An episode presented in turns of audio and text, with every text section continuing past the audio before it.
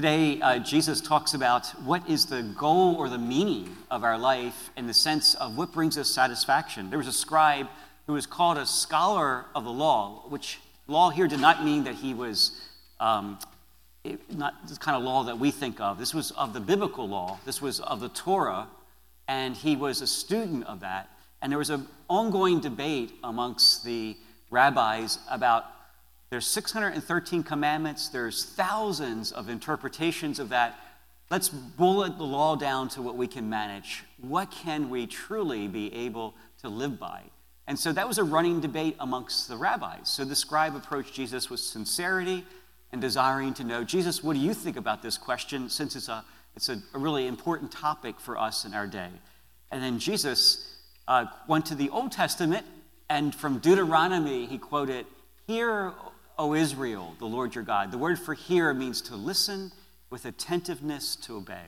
It means to open your heart widely to the word of God because it is God Himself speaking and talking to us. In the Hebrew language, the word for word of God was uh, devar, which means a force let loose into the world. Isaiah said it this way When my word goes forth, it does not return void, but accomplishes the purposes by which it was sent. So God's word is more than just something on a printed page. It's, it's living, it's dynamic, it's life changing. It engages us, encounters us. Of course, that word would become flesh in the person of Jesus, who would truly become the living, engaging word of God that would encounter us on earth. So then Jesus does something else. He takes the that commandment from Deuteronomy and adds to it the Leviticus commandment love your neighbor as yourself. And he says, This is what it means uh, to, to love. And this is, would be where you find satisfaction and fulfillment in your life. Love God with all your heart and soul and mind and strength, and your neighbor as yourself. The scribe was very satisfied with that. In fact, he was, he was captured by it. And Jesus saw the man had a great deal of understanding and said, You're not far from the kingdom of God. In our own culture, there's a lot of people who are not satisfied. In our own culture, there's a lot of people who are seeking satisfaction. You hear language like, I'm bored, you know, I'm dissatisfied, you know, um, I feel like I'm aimless and not really going in any direction. McDonald's had an ad out years ago that if you want to be happy, it was the Big Mac that would make you happy. Even today, they're saying it's the one and only mouth-watering perf- uh, perfection, that kind of thing. Get the impression like this is, this is the be-all and the end-all of life. But, you know, ads in our culture today, marketing, try to touch on that dissatisfaction in people's hearts.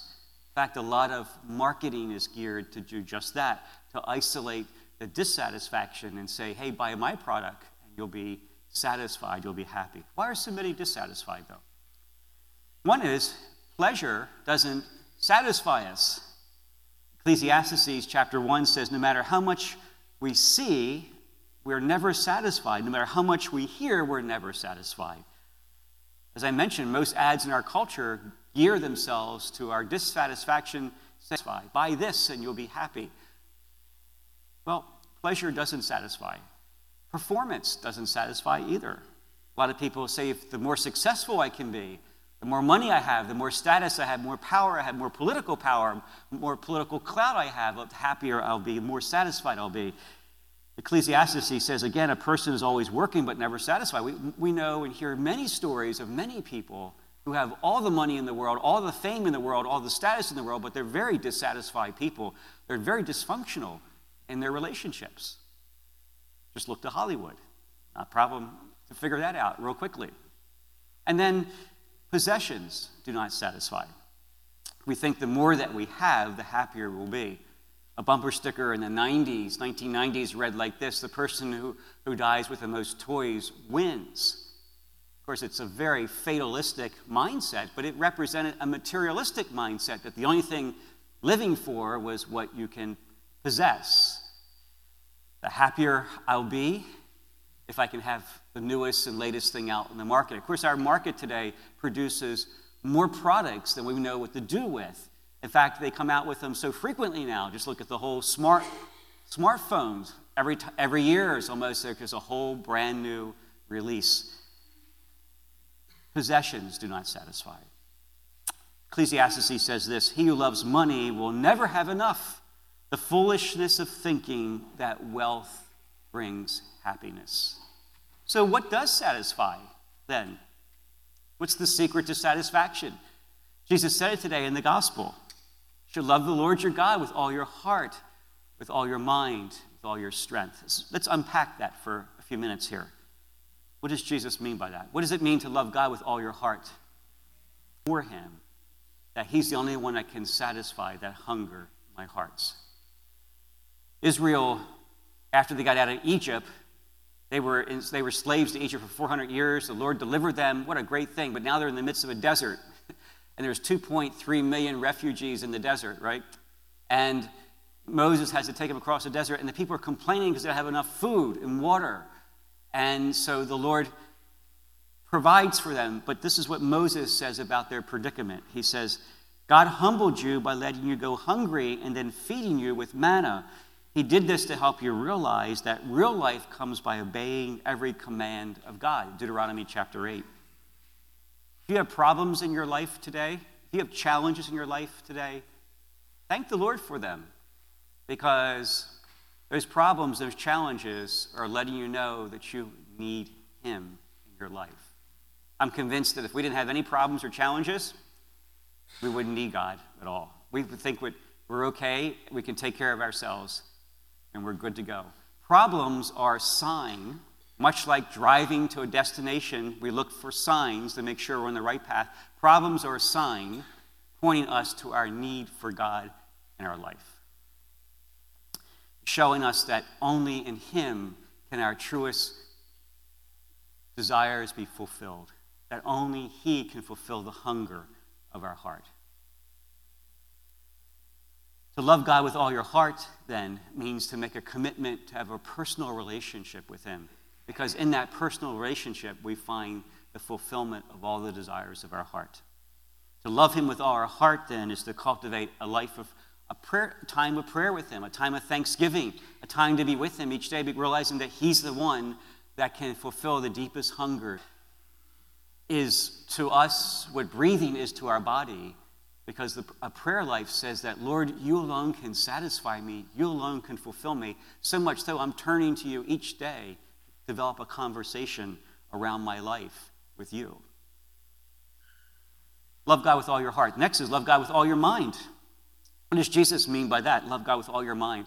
Our mind is a precious conduit of all kinds of things. Uh, it's, uh, Paul says things like this bring every thought into captivity, he says, because the mind, everything filters through the mind, much like everything filters through the liver and our physical body. The mind takes in everything, good, bad, and ugly. It takes in everything. You know, um, Isaiah the prophet said this Why spend your money on what's not bread and on your labor which does not satisfy? He was talking about people who were filling their life with things that didn't matter. Sometimes we fill our minds with a lot of junk food, you know, a lot of food that isn't good for us. You know, there's a clover fern that grows in Australia.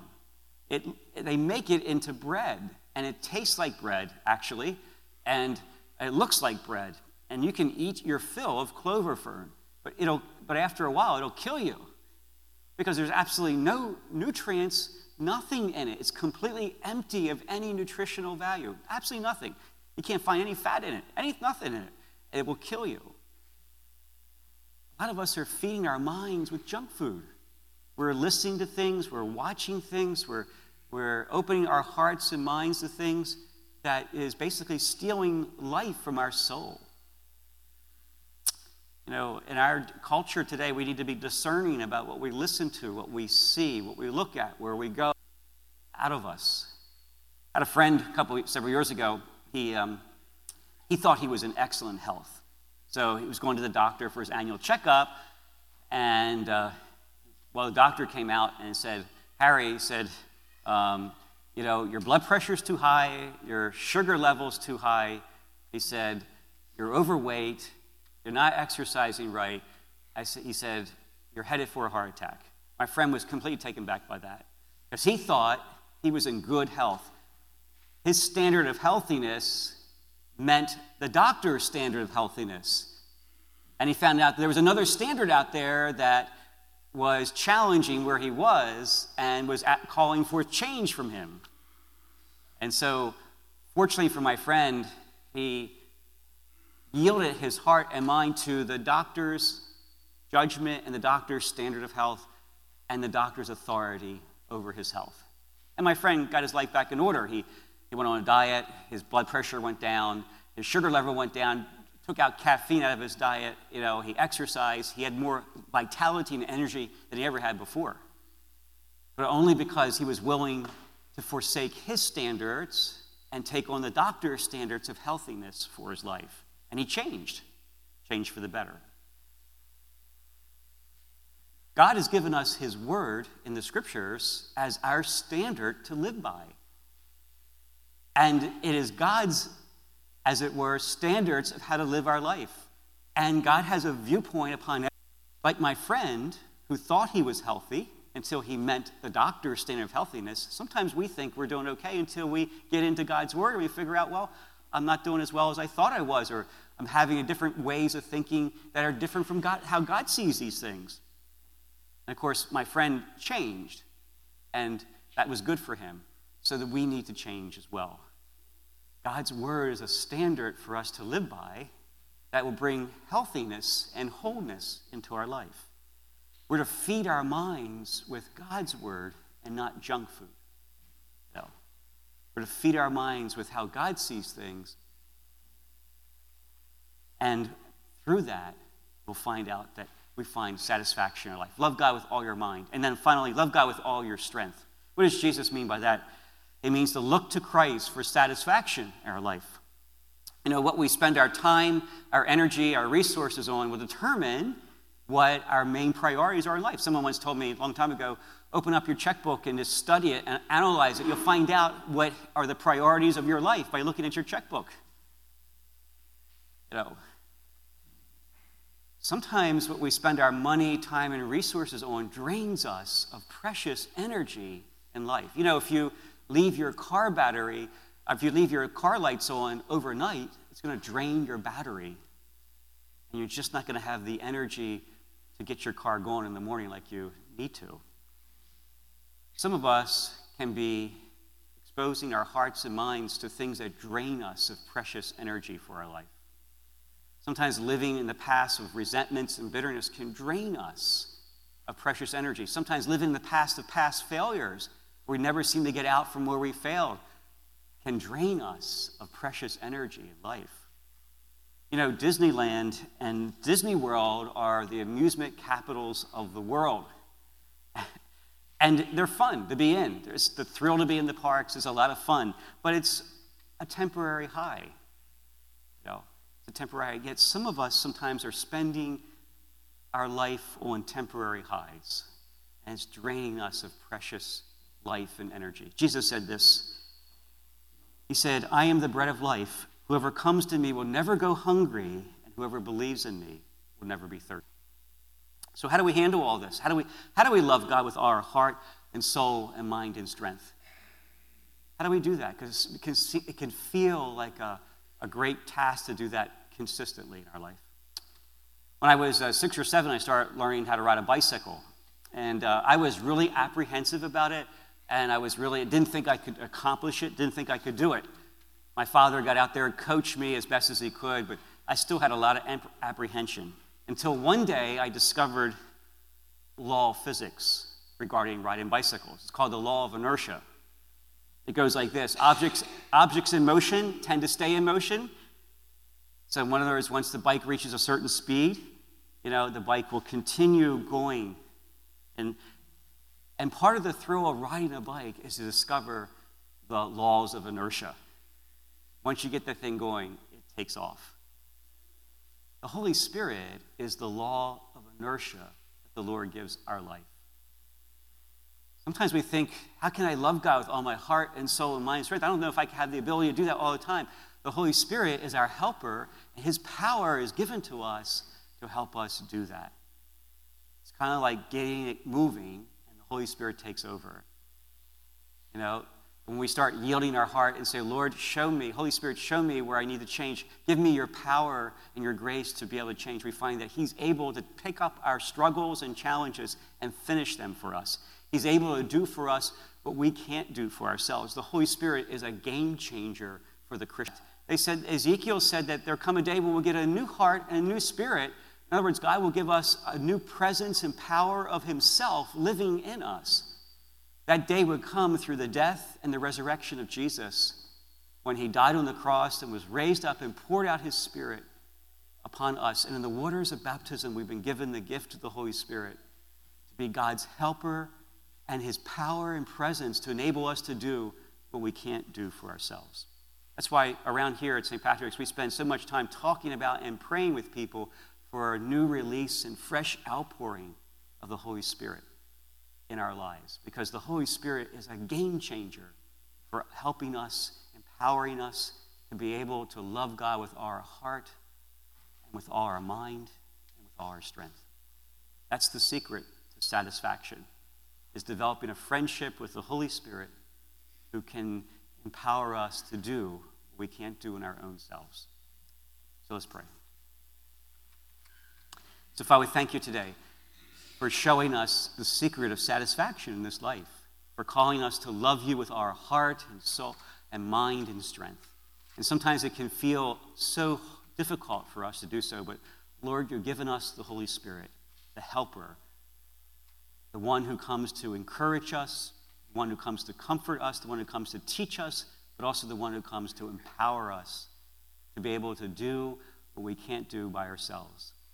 So, Lord, I pray this morning at this Mass that you would open our hearts to ask for more of the Holy Spirit in our life, more of His presence, more of His power, more of Him at work, so that we can love you with all our heart, all our mind, and with all our strength, and find true satisfaction in you.